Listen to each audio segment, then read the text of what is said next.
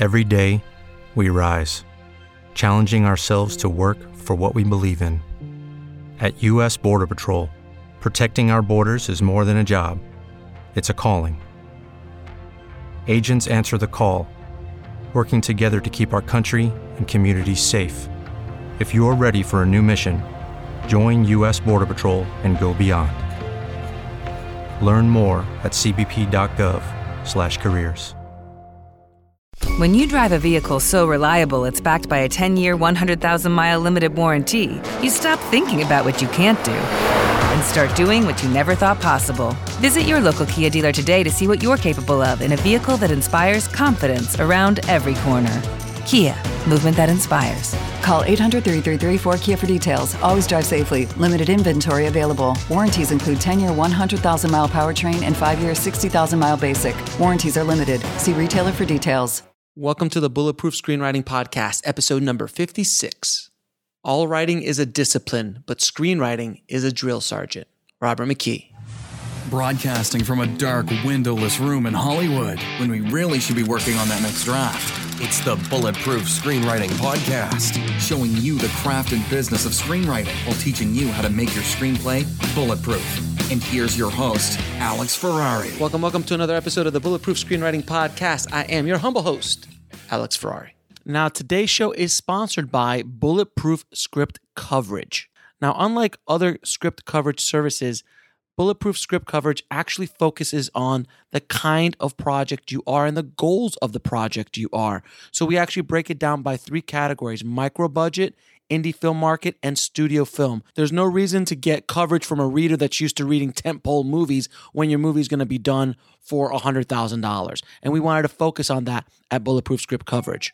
Our readers have worked with Marvel Studios, CAA, WME, NBC, HBO, Disney, Scott Free, Warner Brothers, The Blacklist, and many, many more. So if you need your screenplay or TV script covered by professional readers, head on over to covermyscreenplay.com. The show is also sponsored by my new book, Rise of the Film Entrepreneur How to Turn Your Independent Film into a Money Making Business.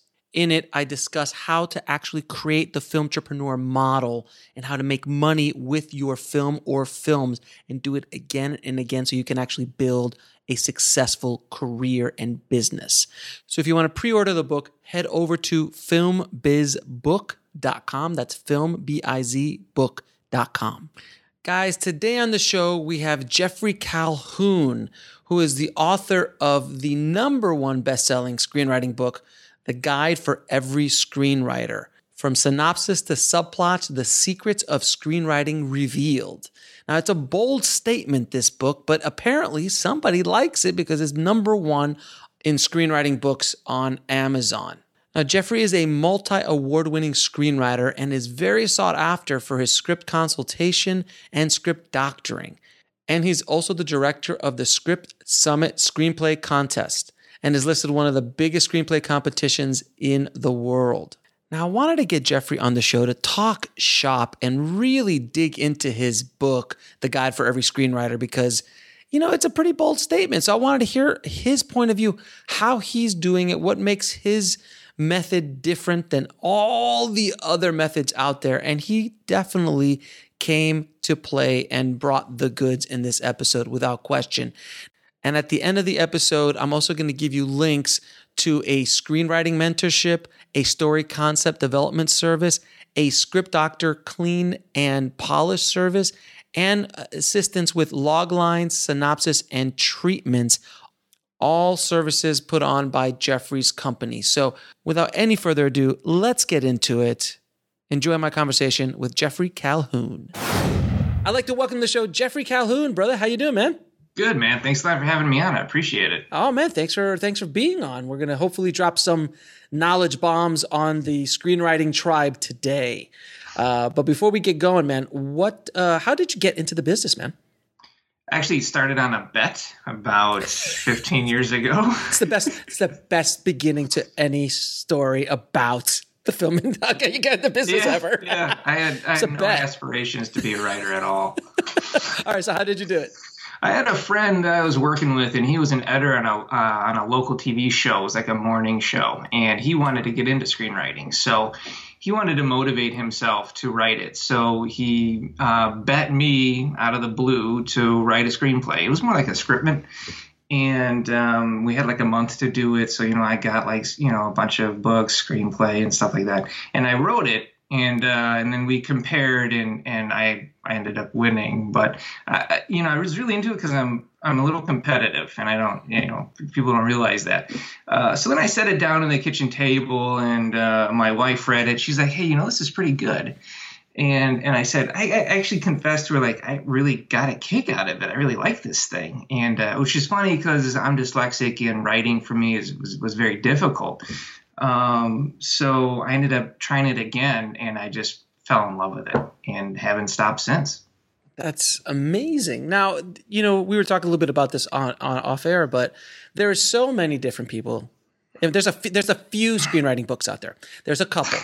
There's a couple. Yeah. There's a at least uh, there's Sid Field and like Save the Cat, and I think there's a couple of those. yeah, maybe um, one or two. Maybe one or two other screenwriting books out there.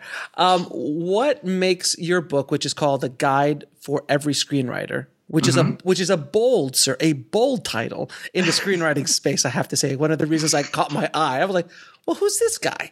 Um, what makes your perspective on screenwriting different than uh, than the plethora of other options out there?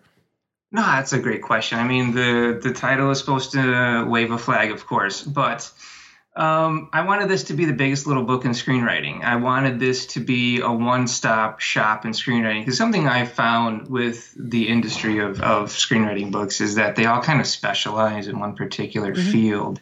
And so you end up having a library of like 20 books. And I wanted to take all of that, condense it into one book while still really honoring these great screenwriting masters because uh, I don't believe in reinventing the wheel you know mm-hmm.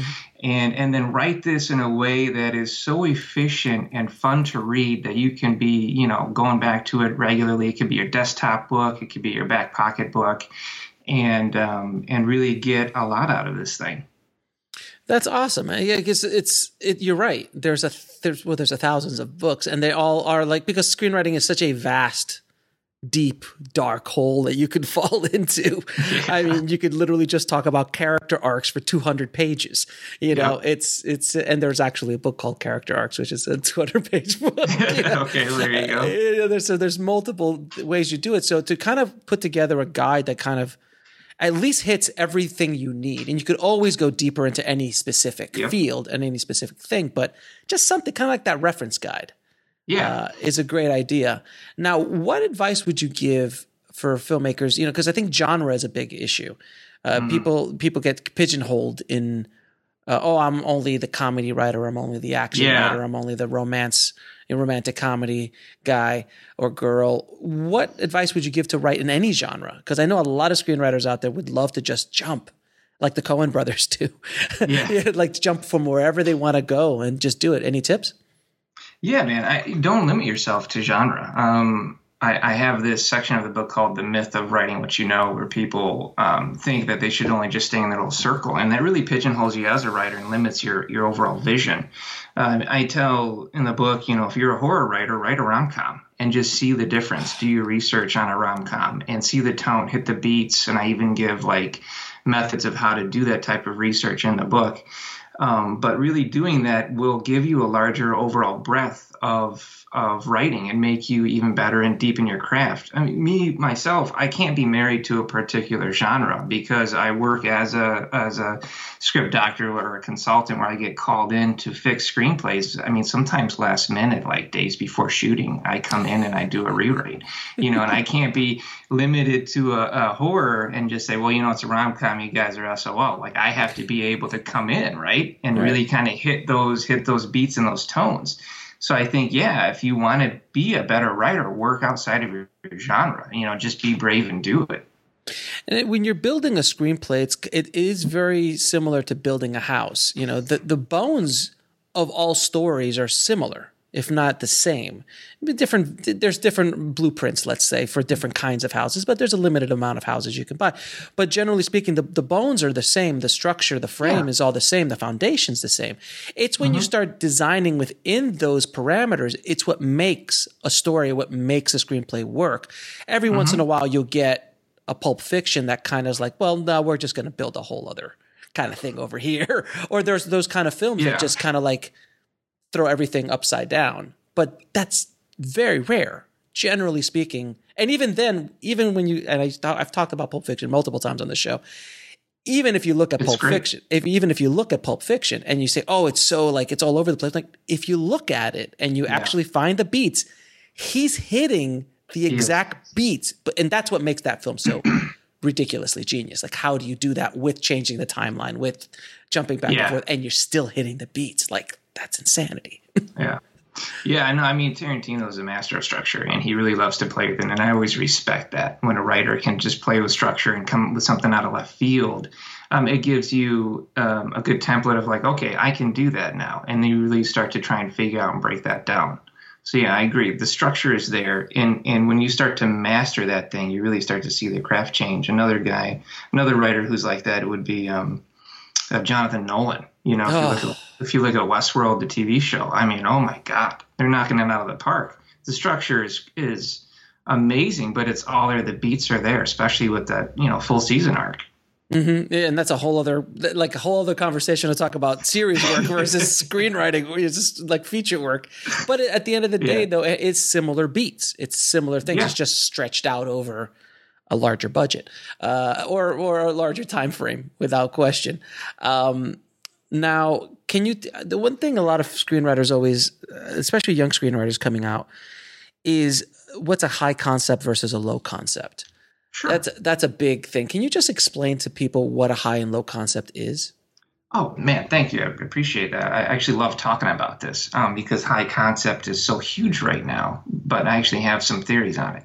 So high concept is really an easily explainable idea. It's something that's easy to market, which is kind of why um, producers really hop on it because it's it, it tends to have a wider demographic. So you know something like Jurassic Park is a, is a high concept uh, film because it's you know uh, a dinosaur park where the dinosaurs get out and go crazy. It's really easy to explain. But a low concept, or also called like a non-high concept, is really your character study uh, film. It's the it's the um, indie film where they kind of lean into a character and less about the world and more about how the character sees the world and interacts with the world. And personally, I, I feel that um, high concepts are are getting less popular, and you're seeing lower returns um, mm-hmm. on these films, but you're seeing an uptake in in the low concept character study films. And a ni- nice example I like to use is that new Joker film coming out with Joaquin mm-hmm. Phoenix. I mean, that's a low concept film, mm-hmm. and it's getting it's getting a lot of buzz. And I think you're going to really start seeing that a big uptake in that with the with the market right now. Yeah, I think I think the audience. Well, the thing is that the audience is just getting smarter, man. We're so much Yeah. more sophisticated. I mean, you know, you and I are of, of, of similar vintages, so you know we um we we've seen hundreds of thousands of hours of entertainment and story and mo- I, mean, I must have easily seen tens of thousands of movies in my life. Oh, sure. I Yeah. mean, with without I mean, I worked in a video store, so I mean, for four years, five years, something like that. So I mean, I've seen a lot of stuff in my day. So all of that input, and and we're trained, like we're in the business. Uh, and So Yeah. can you imagine someone who's not in the business and still, like I always use my wife as the the barometer. Like if she calls it out, like she's like, "Oh, that the, the character development was just so weak, wasn't it?" And I'm like, "Who are you?" And Yeah. I, didn't marry this. Like I don't understand how you how you know that. She's like, "Look, I've been living with you for so many years. Something has to have rubbed off some some point or another." But when she's talking, I'm like, "Oh, the character. Oh, the, there was just no motivation there, or oh, this Yeah. just it it felt dry, or this or that." It's interesting to see people outside the business and that's what the, the reality is of our world now we're so savvy and can you imagine the kids coming up now Well, I mean, my, my son is, uh, you know, he started writing screenplays and he actually won a bunch of awards. He's 13 now, but when he was 10, before Bastard. he was really all, getting getting into screenwriting. so let's stop this let's stop this right here bastard i can't believe a 13 year old is writing screenplays i didn't even know what a movie camera was at 13 are you kidding me I know, I can't believe it either. Dude. I, no, I, I, had, I had a kid on who's like, yeah, I'm 17. I've, I've shot, you know, like six features already. And I've, uh, What? you know, yeah, and I've have, they're on Amazon Prime. I'm making a little bit of money with them, but I really want to Wow. take, and I'm like, First of all, we all hate you. To understand that right away. so let's get that out of the way and let's move on from there. But no, it's it's just a different world. Like it's a world that you and I can't even think about because it was just you know It we didn't, didn't have exist. it. It didn't exist. I didn't mean to call your son a bastard. I apologize. Move on. all right. So you're saying so? I won't, he- I won't tell him. all right. So he really started at ten years old. So that even Well, makes yeah, it we better. were, we were we were sitting in a theater, and this is before he started writing. Um, and we got through a movie, and I don't want to name it, but he looked over to me and he goes, "That character development was terrible." Oh, you and the it. ending of Please the movie totally destroyed the arc. And Oh, I was like, "Whoa, hold on a Please- second. Please name it. Please name it. No, I, I don't want to name it's it. It's Justice League. It's Justice League. Go ahead. No, go ahead. Well, he had issues with that one too. I'm sure. Uh, but I looked at him and I was like, "Do you want to? Do you want to do what Daddy does?" And he's like, well, "I'll give it a shot." So then he wrote his little screenplay. And, That's and, awesome. Yeah, yeah, it was cool. Yeah, so I mean, they're just they get it. You know, they've seen the same beats, like you said, and they've kind of learned it through osmosis. Right, exactly. I mean, the things that you know, when I read Sid Field's book, that was the first time I think for a lot for an entire generation. Oh yeah, yeah. It was like the book that everyone was like, "What? what? We all the It's all the same story." At, at 20 minutes, something happens. At this time, it happens here. Like that was mind blowing to me. And I wasn't even in. I think I was just. I wasn't even in film school. Or I had just got out in film school when I read that. It was insane when I read that. And now that's common knowledge. Like the hero's journey, everybody Yeah. knows the hero's journey. Like, you know, it's just something that's built into our psyche at this point in the game. So I, that would make sense why high concept movies are starting to waver. And yeah. the Joker is a really great example of that. I was going to ask you, where where does the Matrix fall in? Because the Matrix is not high concept. It is and it isn't. Because you Yeah, can't pitch hits that. balance, doesn't it? Yeah, you can't pitch that in, in a sentence.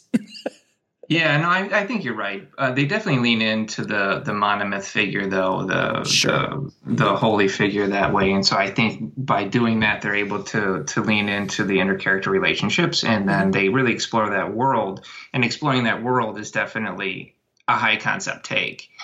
Um, but yeah, I, I think they strike that balance, which is incredibly difficult. You know. That's why it's a it's a masterpiece. I mean, that first Yeah. one. Oh, it's classic. I mean, It- that's why I use it in the book.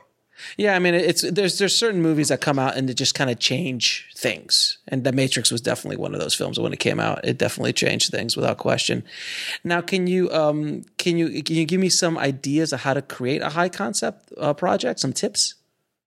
Um, well, I think one of my favorite tips is to find a classic and then put a nice twist on it, and that is that is a good way to to get into a high concept with with something that's original, but yet put your own spin on. it. Like I think of um, what was the one with Chris Hemsworth and Snow White? It's like Snow White and the Oh Huntsman. yeah, yeah, The Huntsman, You know? or or the Yeah. the Monte Count of Monte Cristo, or something along those lines. Yeah, yeah, I think that that doing that, and then just when you're coming up with your concept, you want to just keep bringing it down and making it simple and more simple and easy to understand. Because when you get into concepts that are like two, three, four cents, as long, as like it's too much. You got to cut it down. Make So- it easier. Make it easier.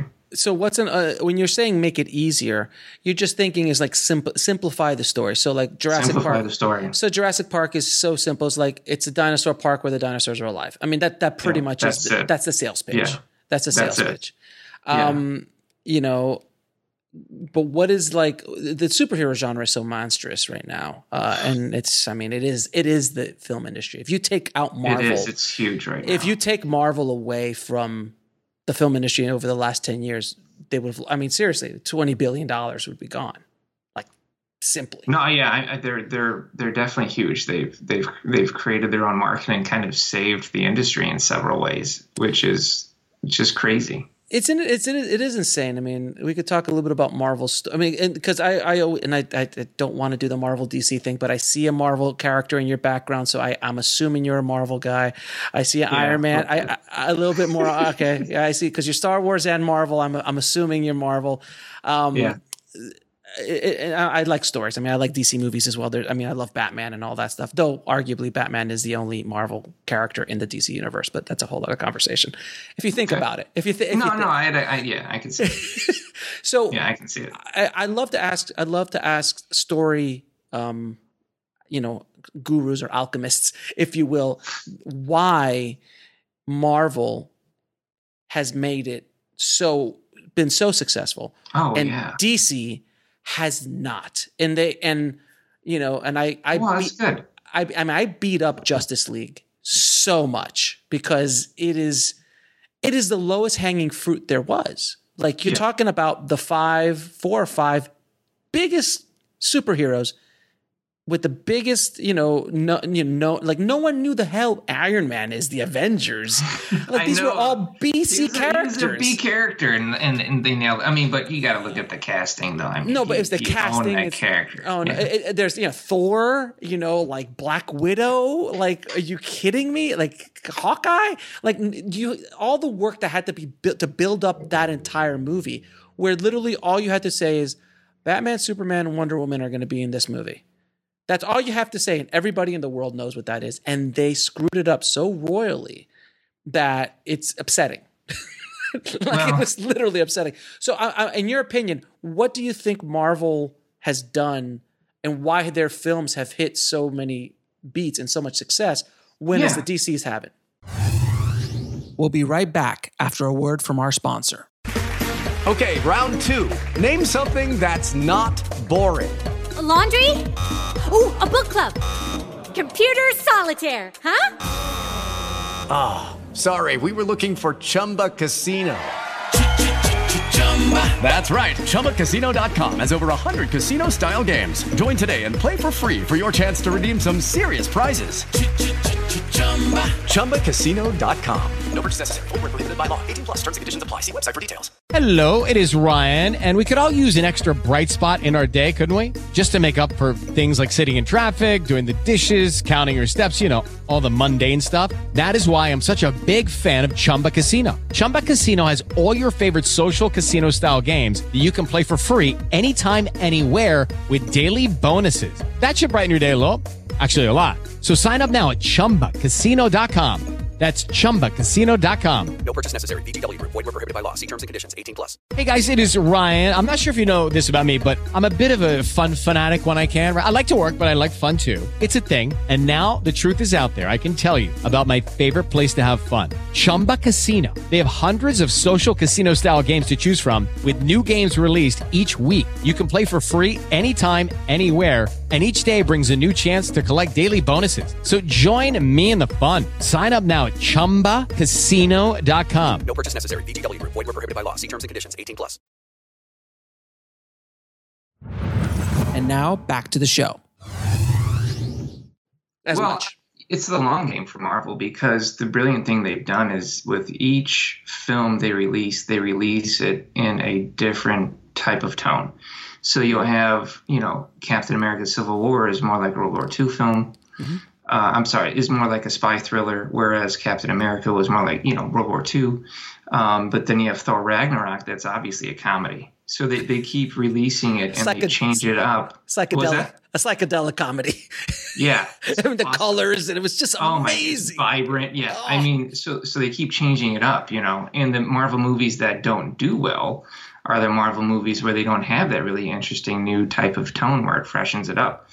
Um, whereas DC, they kind of kept trying to just uh, imitate, you know, the Dark Knight and go dark and dark and dark. Um, and the audience kind of got tired of it. And so by the time they brought, you know, Wonder Woman and Aquaman in, I think it was too late because they were changing up the tone there a bit. Um, and then they just leaped right into the Justice League, but the groundwork wasn't laid the way it needed to be. Um, so you get a you get a film that tonally is all over the place. It's dark and somber, but then it's funny, and then it's a buddy comedy, but we don't really know the characters and their relationships aren't really that well defined. So I actually think about this a lot, and I feel that DC is better suited for uh, television. I think if they were given a bit longer of a game on television, um, I think they would be far more successful. And Marvel will continue to be rocking out these films in their phase. What are they in phase twenty now? Three. Um, phase three. three or four. Yeah, I think it's phase four. yeah. I think it's phase and, four. And and you're going to see more and more um, various uh, to, uh, uh, uh, genres coming out. I think with that Black Widow, it's going to be another spy thriller, and um, and you'll see really cool stuff like that. I mean, they're bringing in Shang Chi, right? So that's going to be like a kung fu action film. It's totally different. I mean, when's the last Right. time you see that? I mean, So and, I- I and also, and also, Natalie Portman's going to be the new Thor eventually. Yeah, So that's yeah. gonna be like insane. Yeah, like cool. I mean, it's there's so much cool, you know. And then Blade's coming back, but Blade being done within the world of the Marvel, the MCU. Right. Right. Um, and they're talking about bringing Deadpool in, so that could be really Oh, interesting. We haven't even You know? talked about X Men, Deadpool, Wolverine with you know fighting alongside. Like they haven't even we haven't even spoken about know, Fantastic Four and all these other Yeah. Oof. oh, God, X Men, and maybe we'll finally get a real Fantastic Four movie. Oh, man. That's going to be a hard one to figure out. That'd be a tough. I would. I would like that challenge just because that's such a tough nut to crack. it's well, they've tried it a bunch of times and they have not been able to hit it. But look, man, they made Ant Man. I I mean, know. They made Ant Man. They made which is Guardians- which is a heist film, right? which is a heist film. Yeah, heist film. Both of them. But the, the, uh, and, and Wasp is kind of like a romantic heist film, like a Yeah, exactly. will they, won't they, kind of when Harry met Sally. An- another, another different genre, right? So they just And- keep hitting these different genres throughout each film. and they made Guardians of the Galaxy. Are you like we're not even on the B or C level characters? That was basically the bottom of the bargain bin. Like Yeah, nobody, everyone was like, "What?" Did you ever see the um the Saturday Night Live skit about like Guardians of the Galaxy about Marvel? Like Guardians of the Galaxy is coming out, and you know what? We're Marvel, so f you because we do we could do whatever we want. We're gonna have a talking raccoon, and you you're not gonna love it. Why? Because we're Marvel. That's awesome. We're gonna have a talking tree. Why? Because we're Marvel. What are you gonna do? Watch DC? it's just brilliant. It's a brilliant, brilliant skit. Uh, all right, so we've gone off this. I, I've gone on the tangent. I do those tangents every once in a while with the Marvel stuff. All but- right. But, we'll get we'll, we'll, we'll get back we'll get back to the screenwriting. But it's important because I want I want people to understand why those characters and why those movies have resonated in a way that no other series ever in the history of films have, has done. Yeah. They- and there's something to be studied there. Uh, and to lay down that they laid down the work, they took the time.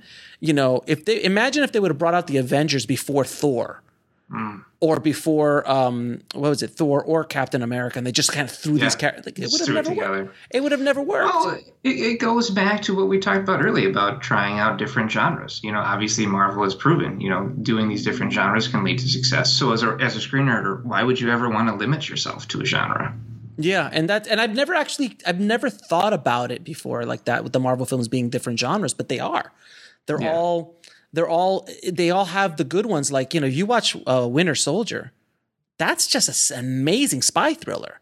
Absolutely. It's kind of like when you watch Dark Knight. Well, that's just Heat. That's just a great. Yeah. That's just Heat with a It's with Heat, a superhero. yeah. It's It- Heat it with a superhero and a crazy man. It's amazing. It's really really good.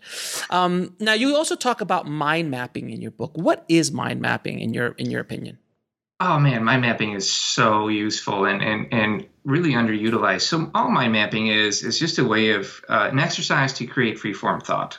So you just write down whatever your you know concept is in a middle bubble, whether it's a concept or a character or something like that that you want to build off of, and then you create branches of ideas. And now the really fun thing about this is to not be married to any particular idea and just let your imagination go wild and crazy.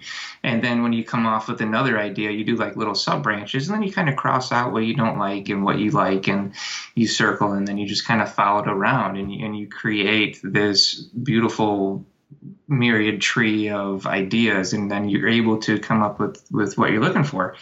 And um, it's amazing. And if you do it in a public place, it's really cool because then you start getting influenced by your surroundings.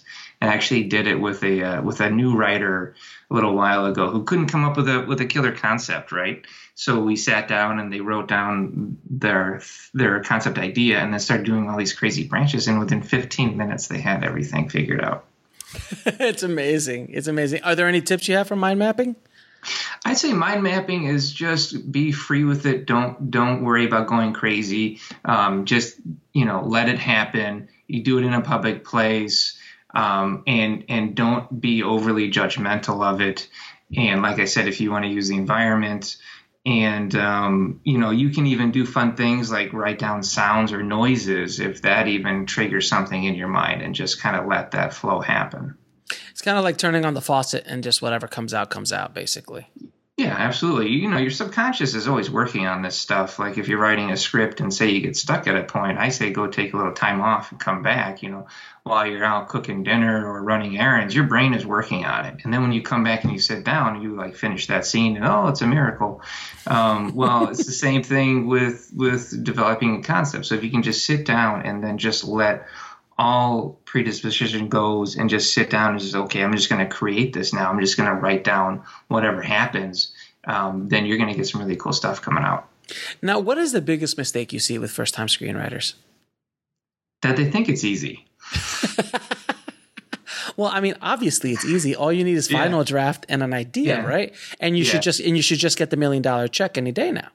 Oh that's not how it works. That's how it worked for you right? I, I, I've done that four times by myself, sir. Just four times, and that was this week, and that was this week. That was right before lunch. Before lunch. yeah. Um, yeah no that, that they think it is that they think it's easy um, that that they don't have to do things like format and structure or uh, when i meet with new writers they say well do i have to do it this way? And i'm just like ugh. I mean yes you know it's Do I have to hit the nail in the wood to to build the house? Do Yeah, I? exactly no that's perfect that's an Right. exactly yeah, yeah Yeah. no no just I want to. I want to use duct tape. I think it's prettier, and it'll be fine. What could Yeah. go wrong? What is it about our industry that in filmmaking and in screenwriting that you you like anybody feels like that they can do it? Like Oh, you don't listen to an, a, a, a symphony and go, "Oh yeah, I could do that." Or you- like you know, you you don't you don't go like, "You know what? Today I'm going to go build a house." I've never Yeah. built a house before. I've seen it on TV. I've seen. I've, I've watched HGTV.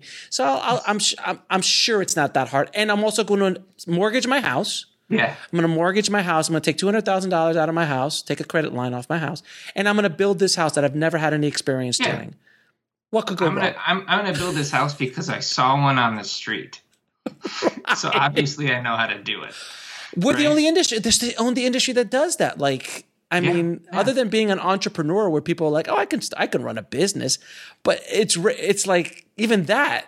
It's just like, Well, I, when I teach seminars on this stuff and I sit down and, and I tell people like screenwriting is the most difficult literary art that exists, is, and it I is. just kind of watch everybody's eyes glaze over like it doesn't land, you know. But like writing a book is is forgiving. Like you can write in whatever voice you want. You can, you know, you do you do a haiku, you just hit the beats. You know, you can write a poem. There's a lot of free form with that. But when you write a stage play or a screen or a screenplay, I mean, you've got to write something that some producer is going to consider for you know hundred thousand to a million dollars. Well, now you're going to write something that has to be very specific and deliberate, and it's not open to um, you know uh, your your your willingness to just kind of do what you want to do. Like you have to do it a very specific way.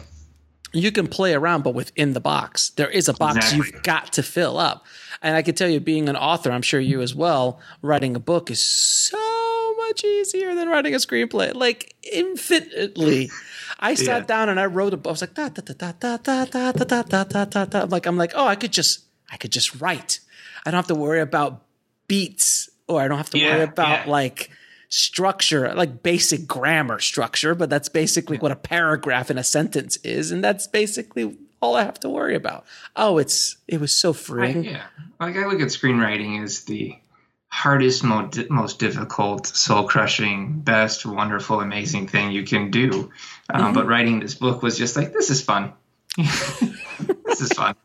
This is Yeah. e- exactly. It is. It is something, and I hope everyone. If, if there's any new film uh, screenwriters listening to this, it's exactly what we're saying. It is. It is soul crushing. It is brutal, but yet wonderful, lovely, amazing. Uh, but you've got to love it. Uh, Yeah. you gotta love what you're doing, man. No, there's, is- there's there's a quote that uh, you just reminded me of that I think Jonathan Nolan says, "I hate writing, but I love having written." Oh, it's a great quote. Oh man, that is an amazing Yeah. quote. Um, and then I, I think it's uh, I think it's Hemingway who said, "Writing is easy. All you got to do is sit at the typewriter and bleed." Yeah, absolutely, It's so true. so true. now, I wanted to talk a little bit about log lines because it's something that we we hear about and screenwriters like, oh, you have to have a good log line. You have to have a good log line. You have to have a compelling log line. First Yeah. of all, to let everybody listening know what a log line is and any tips on creating a compelling log line. So a log line is just a one to two sentence breakdown of your story, really. Um, it has to be efficient, brutally efficient. Has to be interesting. You have to hook the reader. Um, it can't be boring. It can't be overly wordy. And I have a template in the book on how to efficiently write one and kind of create that hook for it as well. Excellent. Uh, because it's it's it's not easy writing a log line. Like if writing a screenplay Oh my is God. if writing a screenplay is hard. Like Boil, yeah, bo- boil down those 90 pages Yeah. into a sentence or two. Good luck. Oh God! I, when I had to write ones for like my short films that I did back in the day, I was just like, it, they were paragraph. I'm like, dude, it's a short film. If you can't get this out in a sentence, dude, it's it's it's ten minutes, man. Let's let's move it along. Yeah. Yeah. and uh, one thing I always I also want to talk to you about, and, and this is something that writers, because I've read a lot of scripts in my day, especially young writers, they they will bust out the the, the, the thesaurus out in in your script. And you will start getting these 50 75 cent words out there even some dollar 50 words. Oh, um, man. and it's just like this this hodgepodge. And i'm reading it i'm like dude if i gotta look i'm like i, I feel Yeah. myself i'm fairly literate. I, I i read i personally read around two to three books a week you know? That's i like awesome. I, I i try to my i really try to consume as much information as possible. Man if i've got to look up the word it's probably it shouldn't be here. It shouldn't be you know? So can you can you please just talk about stop trying to show off your english lit degree? That's really interesting. Um, yeah, writing a screenplay when you're reading it, it needs to be um, it needs to be pleasant to the eye. So you don't want it overly wordy. So you want to be Spartan with your words. You know, when I do like action blocks, it's about four lines. I don't do five. I don't do more than that. I do four lines because it makes my scripts just a breeze for a read. I mean, you want to be efficient with with your description, but if you start pulling out those dollar fifty words, you're not impressing anybody. And if you're frustrating them, um, they're not going to want to keep reading your script. I don't want to be looking up words. You know what I mean? You know, there's there's uh, you know, instead of saying very tired, you can say exhausted. Sure, that's easy. But if you start getting into something crazy, uh, you're not impressing anybody. You know, the the the goal, and I mentioned this is is that my job is to glue you to your chair with my words. If you're reading my my script and you have to go to the bathroom, I want your bladder to be killing you because you can't get up and walk away from the script because you need to know what happens. And I'm not going to do that if I'm if I'm getting crazy with uh, with really fancy words. It's not going to happen. because there is a, a plethora, a cornucopia, if you will, sir, of options. Um, Exactly. By, by if anyone, please look up cornucopia. Uh, if you want, do not use that in a screenplay. It's No. it's it's a red flag. Can you imagine? Yeah. It's like the the a- he ran ran into the store where there was a cornucopia of, of gun options. Can, could you imagine if you read that line? It's so pretentious. It's like Yeah. It's a lot of I want to. I want to I want to buy that script right now. exactly. I think that's a dog saves. look up the Chri- word. I think that's a dog saves Christmas movie. I'm not sure, but uh, which is obviously pre-sold in most mu- multiple markets around the world right away. um, that's another thing I wouldn't mind talking about is is is aiming your script, making your script marketable. Because Oh, there's yeah. there's something that's that screenwriters also don't do a lot of is think about uh, specifically about oh is my script even marketable? Is my script even doable? Am i presenting this script to the right producer? If you're if you made a 200 million if you wrote a 200 million dollar visual effects extravaganza and you give it to a producer who's used to making one to two million dollars and most of their movies are the dog saves christmas movie that goes straight to hallmark Yeah. that and you're like You're- what? Nobody you're dead in the understands nobody understands me no dude you, you like you didn't you didn't do market research you've got to you've They got to figure understand my genius. they don't understand my gee there's a cornucopia of scripts out there no Yeah. Uh, I have a cornucopia of awards. exactly oh god that is the word of the day, everyone. Cornucopia. Um, but it's so true. So they don't they don't start. I mean, look, it's an art form. So we, we want to write a story that just means something to us. That's great, and you should write that. And it's it's fairly cheap to do so. You can write whatever you want. It's the cheapest part of this entire process. Sure. Uh, without question. But if you, but what are your end goals when you start writing? And that's, I think, something that is not talked about a lot is like to actually sit down and go, okay, I'm going to write this story. What is my goal with this story? Is it for me? Is am I something that I'm going to try to produce? Is it something I'm going to make for a few, you know, hundred thousand dollars? Am I going to try to sell this? What can I do? If I am going to Yeah. try to sell this, what can I do? What can I put in that script that's going to give me a better chance? How can I load up the script, if you will, with things that are going to make me more appetizing for purchase or for actually a movie to go into production? What advice do you have? Well, I, it's funny that you mentioned this because I, I was literally talking about this a couple nights ago with a young screenwriter, um, and he was frustrated with, um, you know, a, lack of direction with his writing. And I, I tell everyone, I have a strategy whenever I plan to do anything with this craft. Um, I strategize. If I want to get an indie horror film made, I look at the market, I look at the demographic I want to work in, I look at the budget I want to work in, and then I hone a screenplay around that and then approach producers who are making those films and then pitch it to them in a way that they want to hear it. And so when they say, wow, this is great, I, I think I want to option this, it all makes sense because it's all lined up. I've set myself up for success. No one else is going to make you but you. So you can't just, you know, write this crazy $300 million feature and then send it out to people, wonder why they don't want it. You have to set yourself up for it. Um, so yeah, I mean, strategize and plan. You know, outside of like hiding in some producer's bushes, I'm not saying it wouldn't work, but I'm not saying it's, it's probably do not that. the best plan.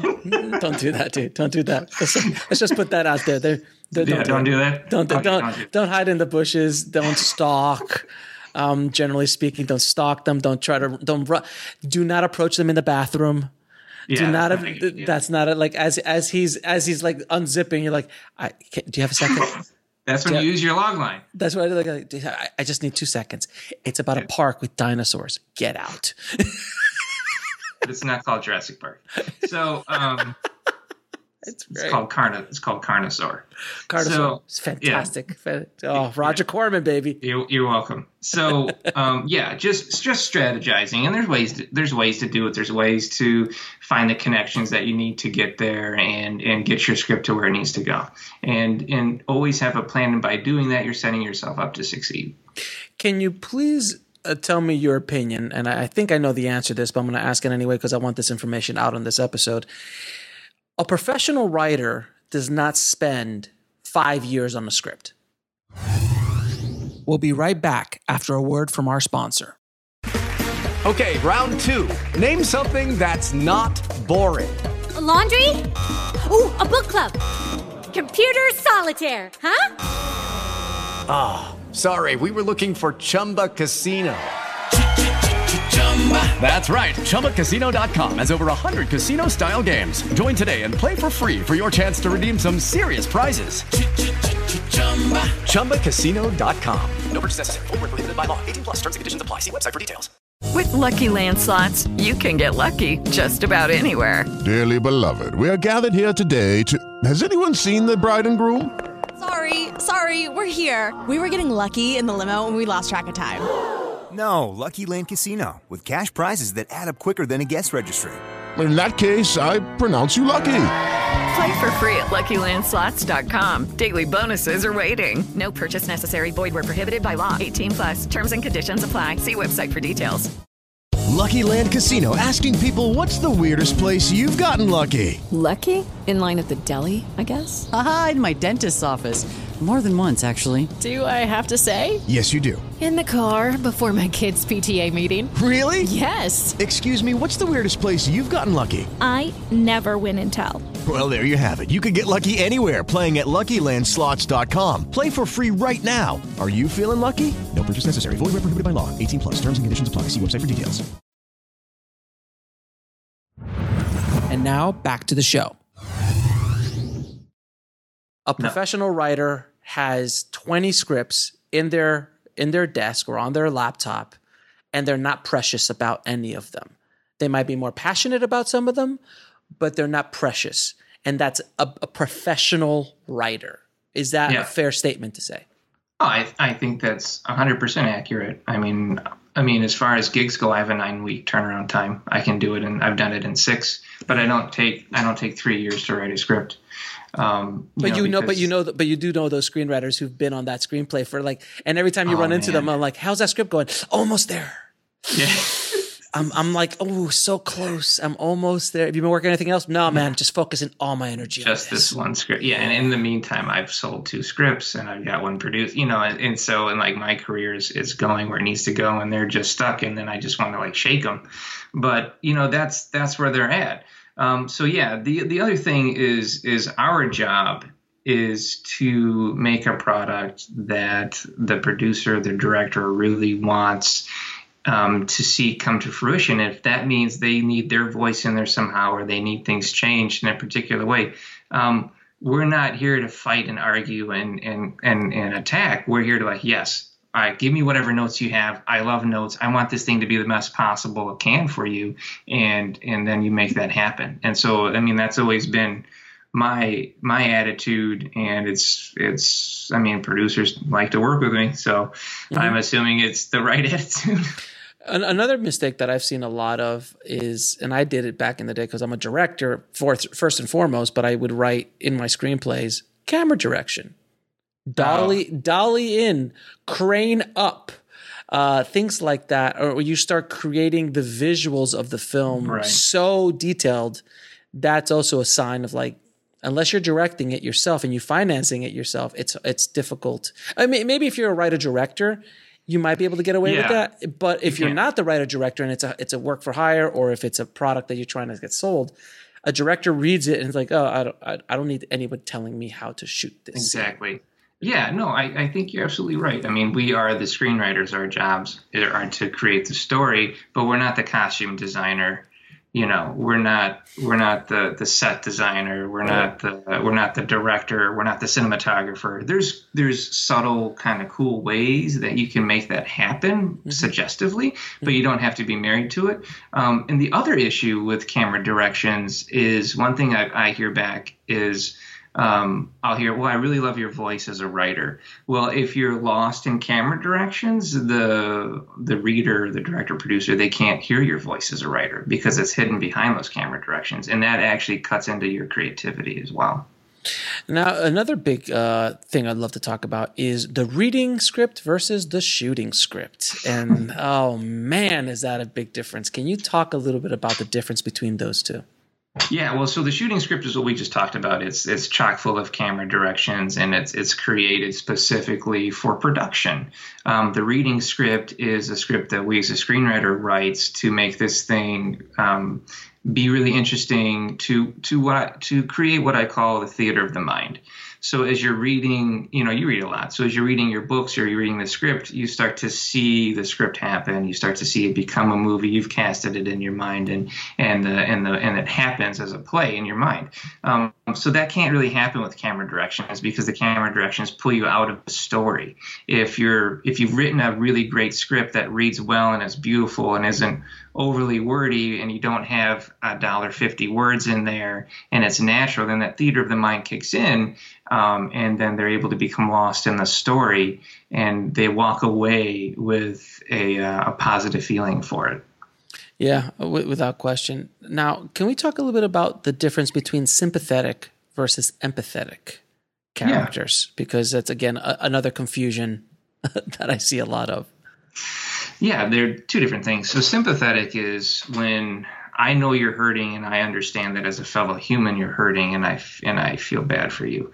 But empathetic is um, we'll say uh, I see you're being abused and I can feel that pain because I've been abused.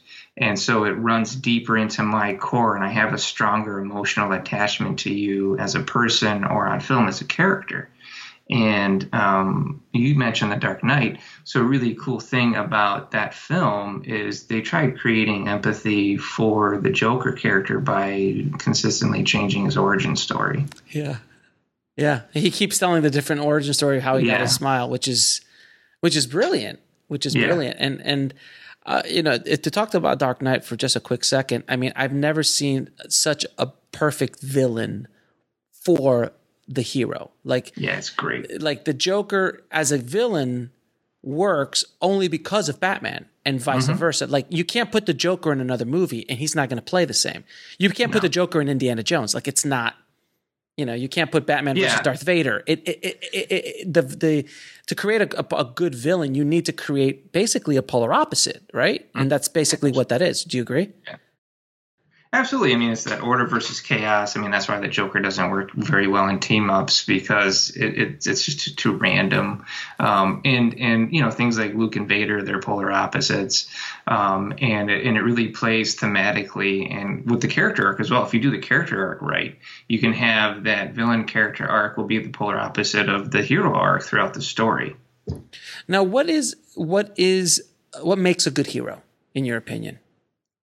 Yeah, so I think yeah, a character that has um yeah, deep empathy. So some somebody that you can feel for and understand what they're going through and why they're going through it.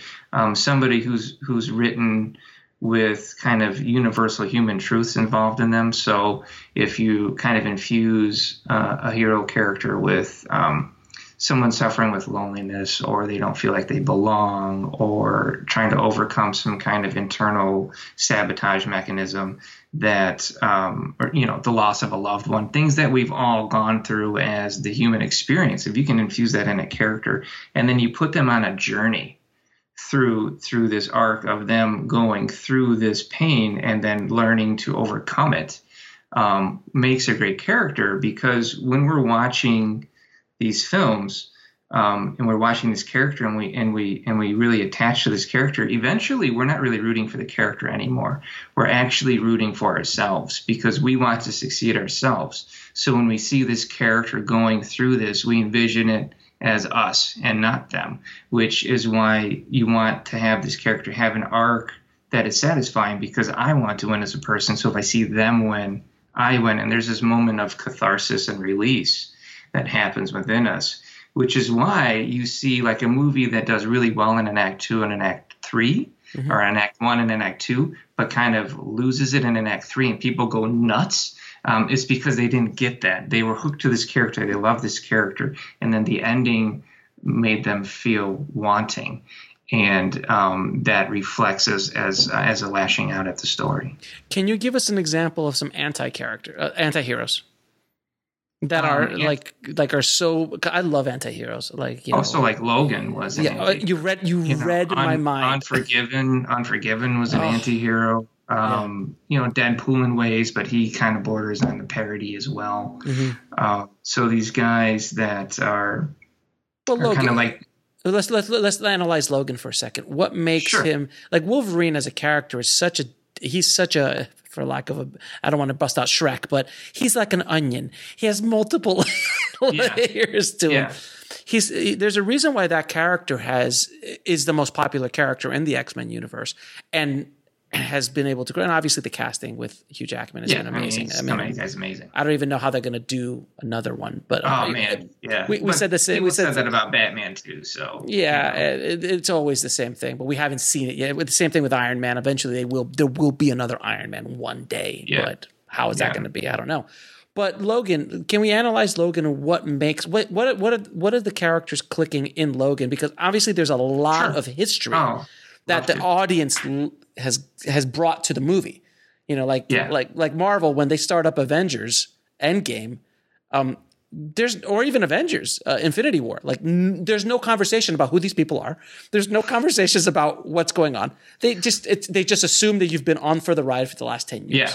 Yeah, I mean it's just yeah, Avengers is all high concept and and it's just action and let's get to it. They do weave in some subplots and and some um some um theme there going on with with the Avengers about teamwork and and and regret. But the the interesting thing about Logan, and I think what makes him really empathetic is a couple of reasons. One is he's a character that craves to have people in his life, but he pushes them away. And I mean, that's like we all suffer with that.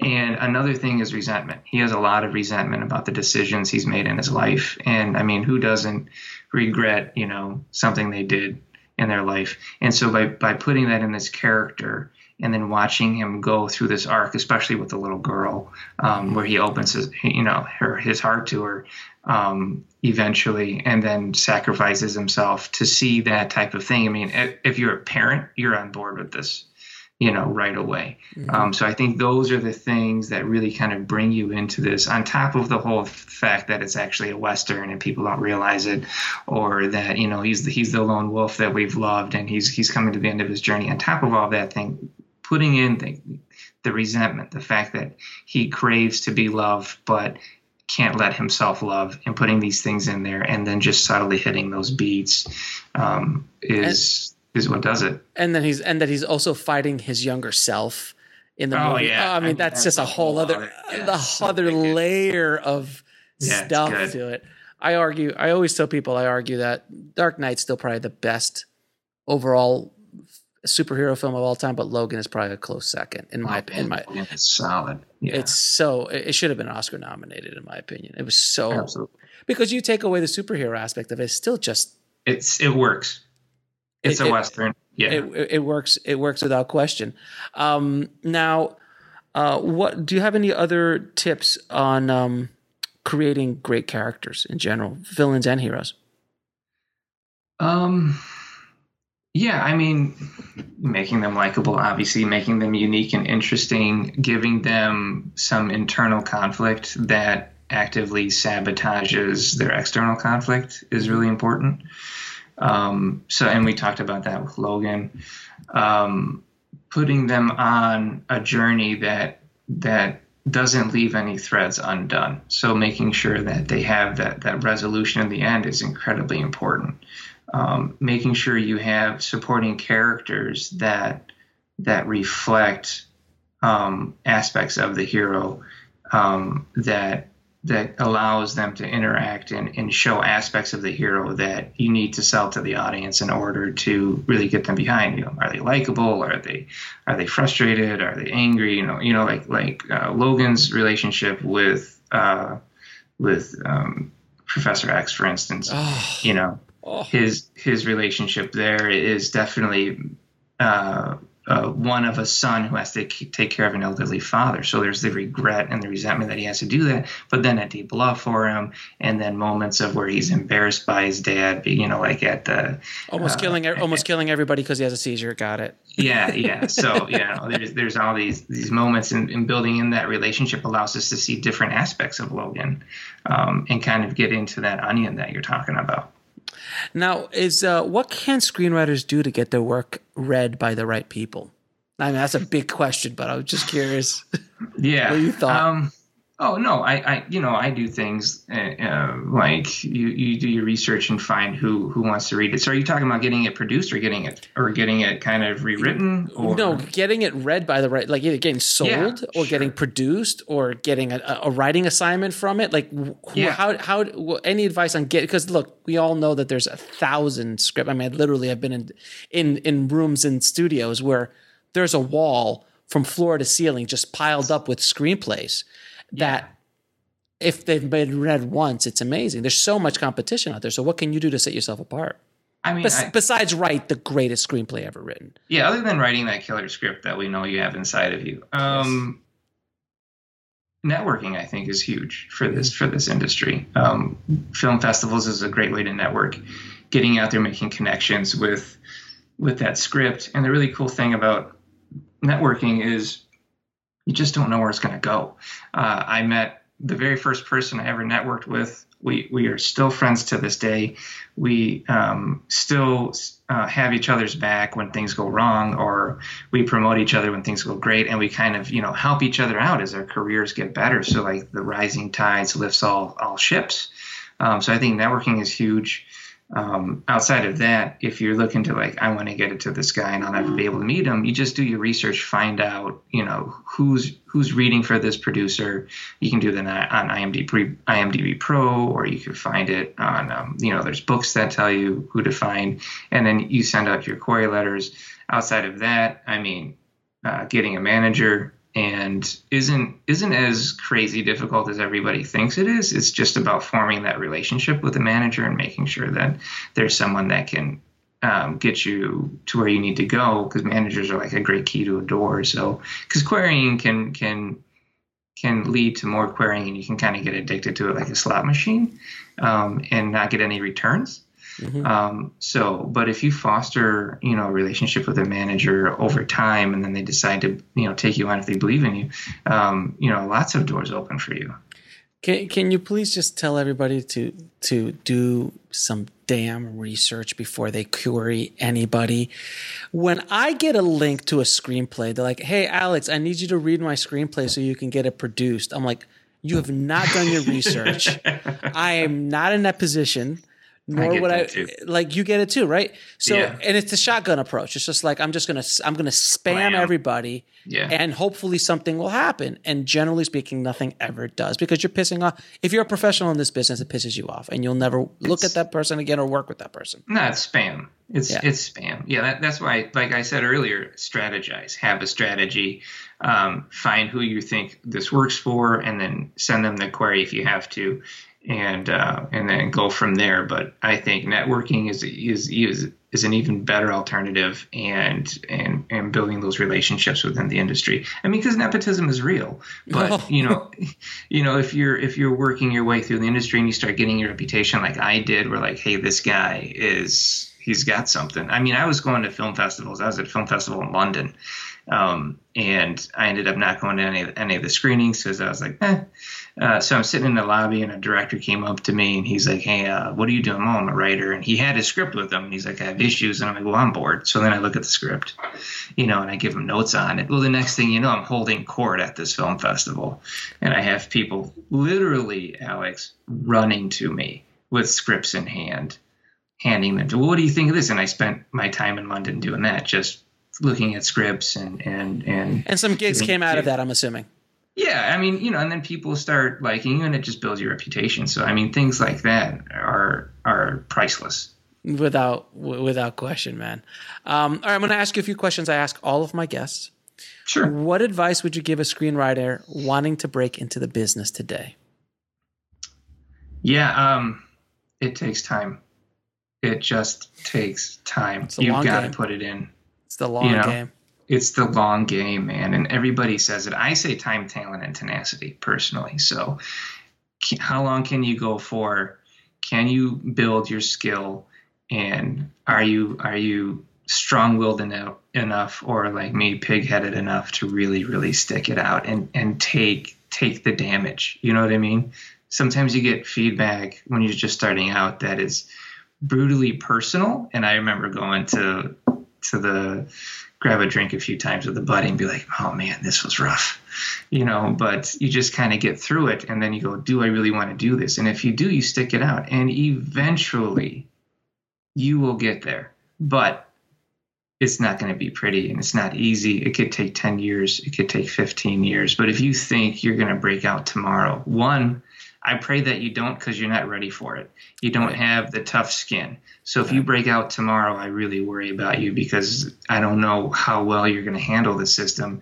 You know, you kind of have to develop this shell around you, not in a rude way, but in a like, and, and not in a I, they don't understand my genius way. You need shrapnel. You need some shrapnel. Yeah. You need there some scarring. You need some shrapnel. You need some some. You need the, that rhinoceros skin. And and, and, yeah, and, that's yeah. This is my this is my this is my brand, sir. This is exactly. this is like I always tell people. I'm, I'm like I, am like I'm like I tell people all the time. Like the reason why there's a grizzled voice on the other end of this podcast is because I've I've got shrapnel, lots yeah. of it uh, in my in my in my body.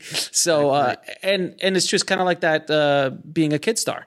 Like that's why so many kid stars don't break out eventually from being kid stars because it's just too much it's too much and you can't handle it. And it's kind of like I've never swung a bat before, but now you're on the New York Yankees lineup and you're batting you're batting fourth. Like, but I've never swung a bat, but you're here, you're at the show. But yeah. you, are just so unready. Like you see baseball on TV. it seems easy enough. I mean, and you just swing the bat and the ball goes somewhere. No, yeah, I, It's just that easy, but it's I completely hundred percent agree with you. I, I'd Yeah. rather I rather take some a little bit more time, and I think that's only when you're young you don't want to go through this, but when you're older you go ah you needed to go through this. You need you need it. You need those obstacles. We'll be right back after a word from our sponsor. And now back to the show. I had a full head of hair when I started, man. I'm 25, dude. I- Look at me. You look good. no, I do not, sir. I look horrendous for 25. I look fantastic for 65, but I look horrible for 25. Oh yeah, we're the. I think we're the same age, and I get fifty a lot, and I'm like, oh, come on. Son of a bitch. I haven't gotten that yet. I'm some. No. No, I haven't gotten 50 yet. No one has had the balls to call me out 50 um, yet. But uh, it's uh, it was because I'm vegan. That's why. But uh, Oh, I clean living, baby. Clean clean living, man. Clean living. All those impossible burgers. Uh, so, Oh God. they are tasty. Don't get me started. Um, um, all right. So, what was the book that had the biggest impact on your life or career? Oh, um, yeah, I gotta go with. I'm gonna. I'm gonna be honest. I'm gonna go with uh with screenplay.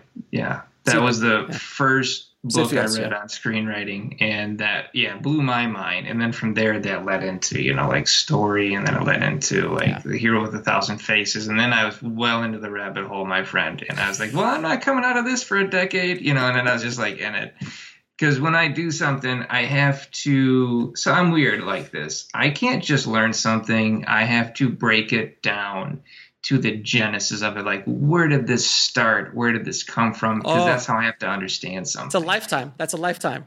Yeah. So I mean, so I just spent like a decade really diving into this stuff, going into the monomyth, and then kind of seeing how the different master screenwriters kind of took parts of the monomyth and then kind of called it their own. And then tracking that was actually fun to me because I've been recently I was called a screenwriting geek, and it's incredibly appropriate. Um, and so yeah, I'd say that was that was the entry to my to my journey on this. Now, what is the lesson that took you the longest to learn, whether in the film business or in life? Oh, um, that I needed to be better. That I wasn't, you know, this screenwriting genius because I actually had an early success in screenwriting. Like I, Uh. op- I optioned my first screenplay. It's easy. The- All of them should be the, like exactly right. That's the worst thing that could happen to you because then you was awful. because that's the, because that's the only reference point you have to the business. Like, th- why is everyone talking about this? This is super easy. You just write it and it gets signed. I just optioned it. Yeah, well, so in Detroit we had incentives for a while. They were filming everything here, like you know, like The Dark Knight and all that stuff. And so there was a studio here that uh, that optioned my very first screenplay, and I was like, "Oh, this is great." We did a table read, you know, did the whole show, and oh, okay, great. And then the then we got a new mayor in, and then the incentives disappeared, and I'm not kidding you. A week later, the studio folded. Of course. And then I had like a ten year dry period after that. I was like, okay, so this is this is you know. I guess I'm not this genius. This isn't how it's supposed to be this easy. And, my uh, first my first short film i'll never forget this my first short film which went on to have a lot of success but my first short film the first film festival i got into i won and i'm like this Oh, is wow. easy what are you talking about this is Everybody great does this. did not win an award for like 50 other screenings like 50 other festivals had to go through before i mean it did it did was a very successful film eventually but Right. i didn't win another festival for 50 like 50 submissions or some 50 screenings And you're that, and you're that guy at the festival, like, oh yeah, it's my first piece, it's my first work, and the and then I won, and, and everybody else is like, yeah, this, guy, this come on, son this of a- guy right. this, this son of a. Uh, now, what did you learn from your biggest failure? Um. So yeah, one of I I would say that um you can't please everybody. you know that that a lot of this craft is subjective and not objective, and so you're going to get work in front of people that um, people are going to hate. Um, like I did this script that was very much like a Tarantino esque. It, it was a Rashomon style, three different stories coming together, interweaving. You know, really difficult, a lot of fun. Structure was cool, and I would get like personal attacks from people. You know, And I was like, what the hell's going on? I mean, people complaining about my characters, what they do after the story. And I'm like, but the script's over and you're talking about like a month later. I didn't write any of that, you know? And then I, one of my uh, future mentors, he said, well, you know, it's probably pretty good. So I sent it to him and it was Richard Brandis and he's worked on a lot of great stuff. And then he read it. He's like, oh man, you've got some skill. And so then he, he took me under his wing.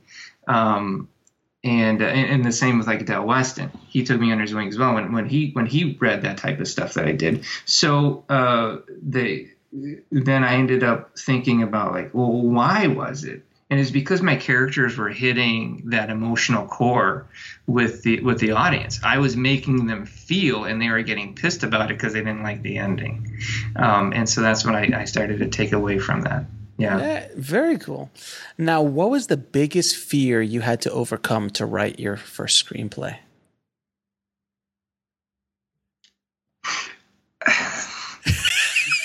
there's just for everyone not watching this, there's a smile on his face. it's so and i actually want to equate this to the book as well if you don't mm-hmm. mind because Sure. it's the audacity to create something to say that you're good enough to do this and they'd be like who is this guy? This guy's writing a screenplay you know like same thing like the book. Who is this guy thinking that he's good enough to write a book? You know it's it's that it's that audacity i had to get over and, and not be like i'm a screenwriter now you know and like just just to just get into the craft and really enjoy it and and leave that ego out of it. Oh, it's it, it- there's a little bit of ego in this business, just a slight bit of ego in this business that we deal with, and let alone our own egos. Uh, Oh, yeah. Kind of like when you get your first screenplay options, like instantly. I'm sure you were. it's not a big deal. I'm sure you were a little difficult to be around during those days. I'm sure. I just like you said, I just thought it was like totally normal. Like this, ha- you write a screenplay and someone wants it. I mean, isn't that how it works? You know, and then, was, and then life just beat me down for like years on end. And I think life did that on purpose. So like, let's give him a taste.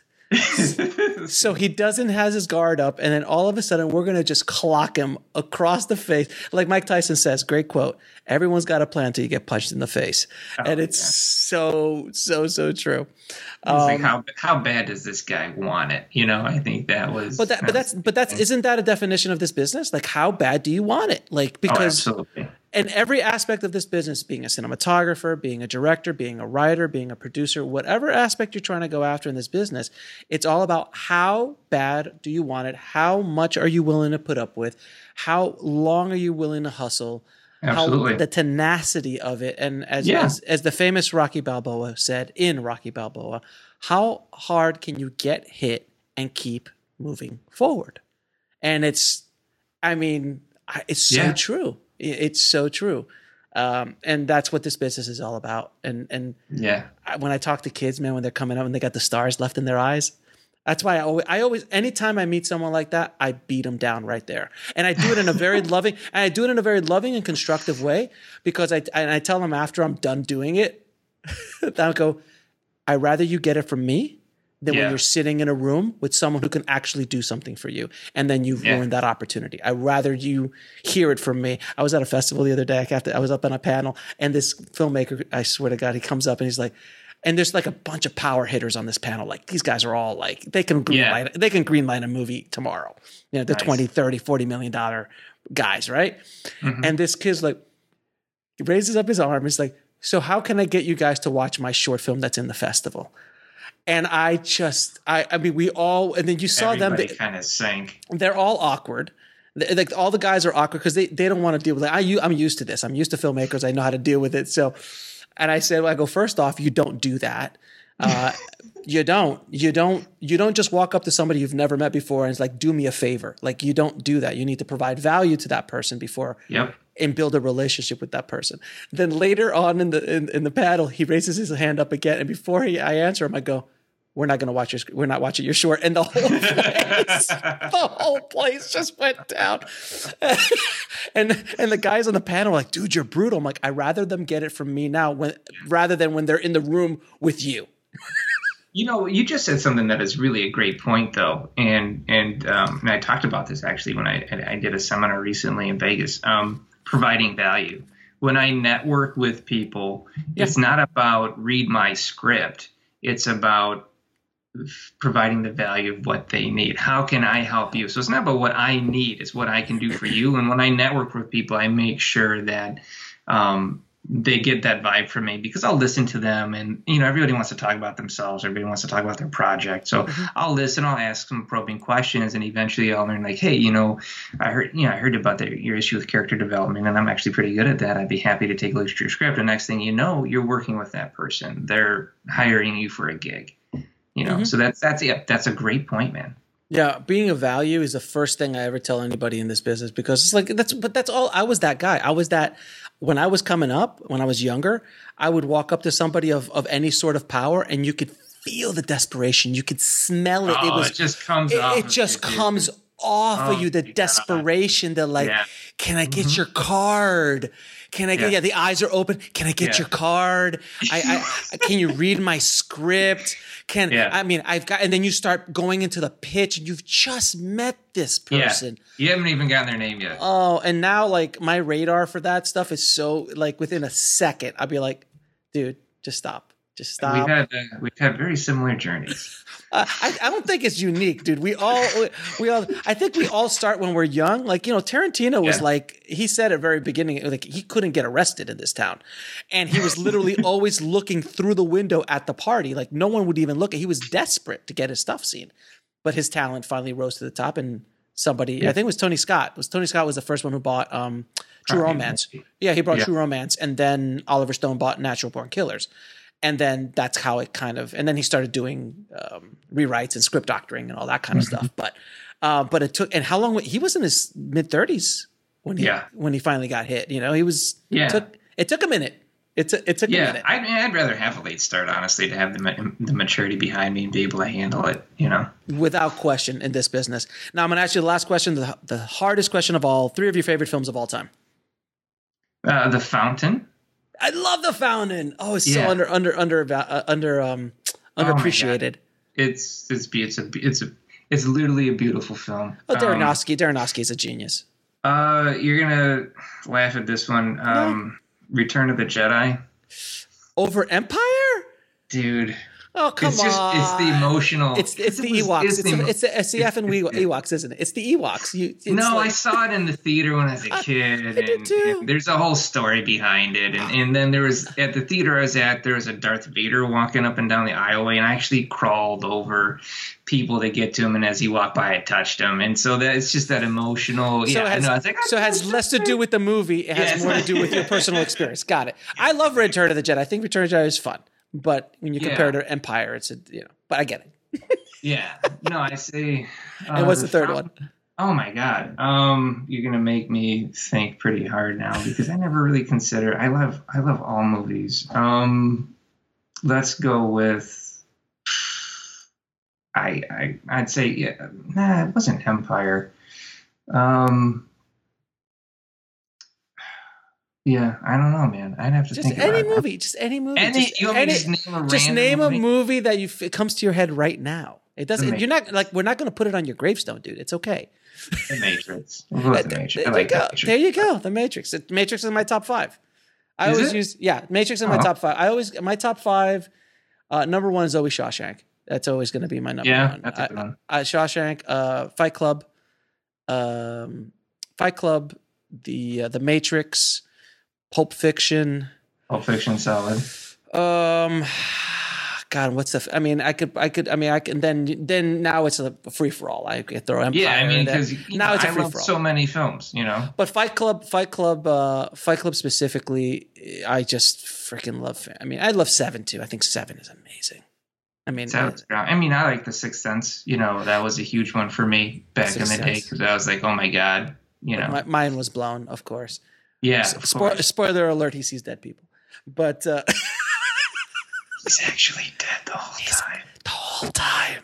Don't tell anybody. That's, and if, if I get any angry emails, it's over like almost 30 years old at this point, isn't it? Like, so it's, it's But I was gonna watch it next week. exactly. I've never seen this movie. Um, now, where can people find you and your book and and uh, all the wares that you have, sir? Yeah, so the guide for every screenwriter is uh, is on Amazon. It's on Barnes and Noble. Um, there's the guide for every screenwriter.com. You can find me at uh, wefixyourscript.com because that's that's the brand that, that I run. Um, and I also uh, run the Script Summit Screenplay Contest as well, which is uh, top 20 biggest screenplay contest by the Script Lab. Mm-hmm. Awesome, dude. Well, man, listen, yeah. it's been a pleasure. I'm sure we could talk for at least another two, three hours, uh, yeah. which is always a sign of a good guest uh, when we we could just keep chatting and chatting. So, uh, thanks, Alex. That's yeah, I, I, appreciate it, man. So, thanks again for dropping the, those knowledge bombs on uh, on the tribe today. And hopefully, we've done some good here today. Maybe we've saved some egos. Maybe we've helped somebody along their path a little bit, and things that you and I take for granted, they might have just gone, huh? So, so don't don't yell out, read my script, huh? That's not a Don't do that. Yeah, huh? yeah. Don't run after them. and, and, don't approach them in the restroom. Yeah. if we could take, That's if good. there's a, because there was a cornucopia of things we learned in this episode. man, it was a pleasure having you on the show, brother. Yeah, really appreciate it, man. Nice to meet you. As I promised, Jeffrey Calhoon brought the pain and brought the knowledge bombs on the tribe today. Thank you so much, Jeffrey, for all your amazing knowledge. And if you want links to anything I talked about in this episode, including all of his amazing services that he offers screenwriters, head over to the show notes at indiefilmhustle.com forward slash BPS 056. And I also have links for those in the screenwriting resources page on Indie Film Hustle. Now, guys, I'm also working on a you know little project just for the screenwriting tribe, just for the bulletproof screenwriting tribe. I am going to be coming out with some big stuff, hopefully in the next two to three months. Uh, uh for you guys specifically. I think it's due, it's time, and I'm going to be bringing just an insane amount of value to you guys coming up. So please keep an eye out for that. If I were you, I would be very excited. Thank you guys for listening so much. I really do appreciate it. You guys have made this show one of the top screenwriting podcasts on Apple Podcasts, Google Podcasts, Stitcher, and all other major podcasting platforms. And I am humbled and thank you so much for all the reviews. If you haven't reviewed this show yet and have not subscribed yet, please head over to screenwritingpodcast.com, subscribe, and leave an honest review for the show. It really, really helps us out in the rankings. I truly, truly appreciate it. Thank you again so much. As always, keep on writing no matter what. I'll talk to you soon. Thanks for listening to the Bulletproof Screenwriting Podcast at bulletproofscreenwriting.tv.